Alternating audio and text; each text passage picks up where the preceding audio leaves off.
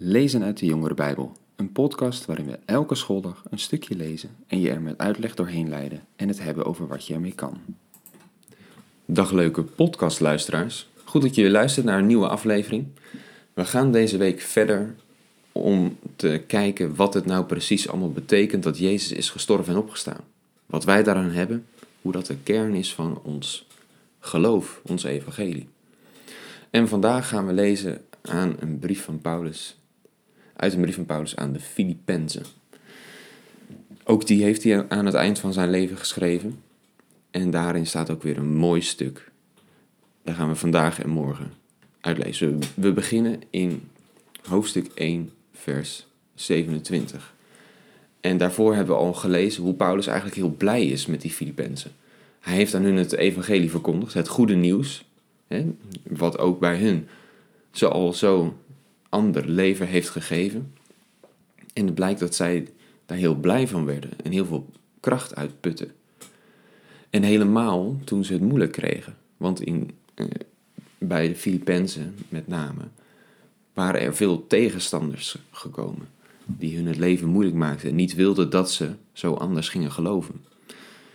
En zij werden daarvoor echt vervolgd en moesten daarvoor lijden. Maar juist in die momenten putten ze echt kracht en moed uit het geloof. Maar Paulus gaat ze nog wel een aantal aanwijzingen geven hoe ze daarin verder kunnen komen en stand kunnen houden. We beginnen in hoofdstuk 1, vers 27. Daar zegt Paulus: Hier gaat het om. Blijf leven in overeenstemming met het evangelie van Christus, zodat ik kan zien, als ik bij u kom, of als ik niet kom over u en over u hoor, dat u één van geest bent en eensgezind strijdt voor het geloof in het evangelie. Laat u op geen enkele manier door uw tegenstanders angst aanjagen, want als u standvastig blijft, is dat een teken van God.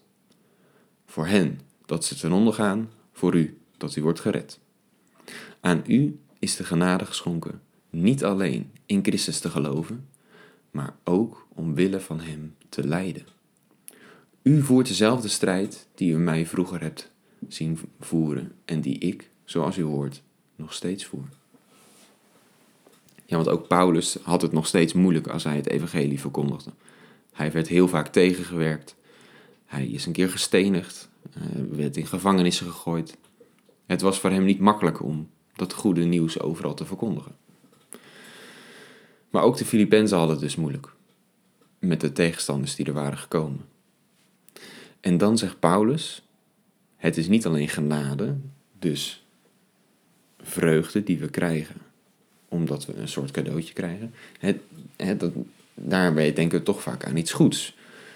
En Paulus zegt: Het is niet alleen genade dat u mag geloven, want ook dat is iets wat God geeft, maar zelfs dat je omwille van dat geloof moet lijden. Nou, dat, dat is toch iets raars, hè, dat Paulus dat zegt. Dat het lijden wat die Filippenzen meemaakten, genade is. Maar eigenlijk zie je dat de Bijbel wel vaker op zo'n manier daarover schrijft.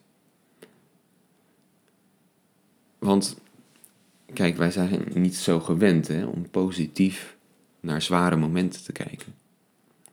Maar allereerst is dat iets wat niet buiten God omgaat. Sterker nog, als hij een plan heeft, dan had hij dat dus al bedacht. En heel vaak zie je, hoewel het in zichzelf nooit iets goeds of fijns is, dat God het altijd wel gebruikt. Hij gebruikt het om ons sterker te maken, om ons steviger te laten staan op die waarheid, om ons te laten voelen hoe je echt op je geloof kan bouwen, hoe je er echt op kan staan. En want het is allemaal mooi als je hoort dat God van je houdt en dat je daar kracht uit kan putten, maar dat merk je pas echt als je die kracht nodig hebt als het moeilijk wordt.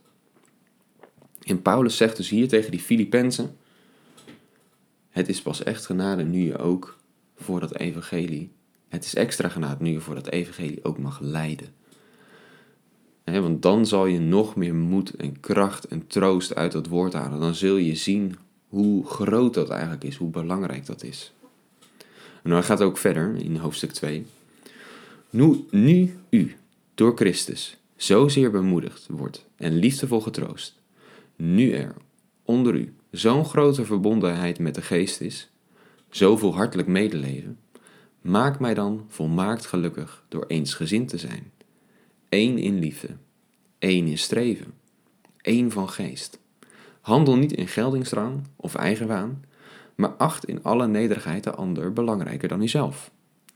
Heb niet alleen uw eigen belangen voor ogen, maar ook die van een ander. Kijk, die Filippenzen deden het dus goed. Ze hadden dat geloof met vreugde aangenomen. En nu het lijden kwam door tegenstanders, hadden ze kracht en moed geput uit dat woord. Maar Paulus ziet dus ook gevaren. Want juist als het zo goed gaat, is de kans groot dat er oneenigheid komt, dat er groepjes komen. Dat ze niet meer die eenheid hebben die hoort bij uh, een gemeente, bij kerk zijn. Dan kan je hebben dat bepaalde mensen zichzelf zo uh, ver vinden in het geloof, dat ze zich meer of belangrijker vinden dan anderen. Dat ze geen oog meer hebben op wat die ander nodig heeft. Dus daarom wijst Paulus erop. Word nou, blijf nou uh, zoeken naar die eenheid. Wees op hetzelfde gericht. Besef dat er één geest is en één liefde die in, jullie allemaal werkt. En je moet niet te hoog denken over jezelf, maar altijd een ander belangrijker achten. Dat is een soort nederige houding en dat is lastig, hè? Want nou ja, hoe makkelijk vind je jezelf niet beter dan een ander? Maar altijd die ander hoger achten en altijd nadenken van niet alleen wat heb je zelf nodig, maar wat heeft die ander nodig? Ja, dan gaat er iets bijzonders gebeuren. Als we allemaal zo zouden zijn, dan zien we ineens elkaar in de gemeente. Dan zien we wat die ander nodig heeft dan, en dan gaan we allemaal voor elkaar zorgen. Niet alleen jij voor de ander, maar ook een ander voor jou. En dan wordt het ineens een hele prettige sfeer. En hebben we hele mooie relaties met elkaar. Dan kan je daar komen en dan kan je daar je plek vinden. Je kan daar zorg vinden. Je kan daar steun vinden als het nodig is. Dan kunnen we, kan je echt met elkaar gemeente zijn. Dus ja, dat is eigenlijk een hele mooie manier om met de ander om te gaan. Maar het gaat niet vanzelf. Dus daar moet je echt wel van tijd tot tijd bij stilstaan. Niet jezelf belangrijker vinden dan de ander, maar juist die ander hoger inschatten en niet alleen naar je eigen belang luisteren, maar wat heeft die ander juist nodig? Dat is een andere manier van denken. Dat zijn we niet gewend in onze samenleving. Maar het is zeker mooi en goed als we dat doen. Denk daar maar eens over na. Morgen gaan we verder, want dan wordt dit voorbeeld verder uitgewerkt en dan krijgen we ook beter te zien wat Paulus hier bedoelt. Tot dan.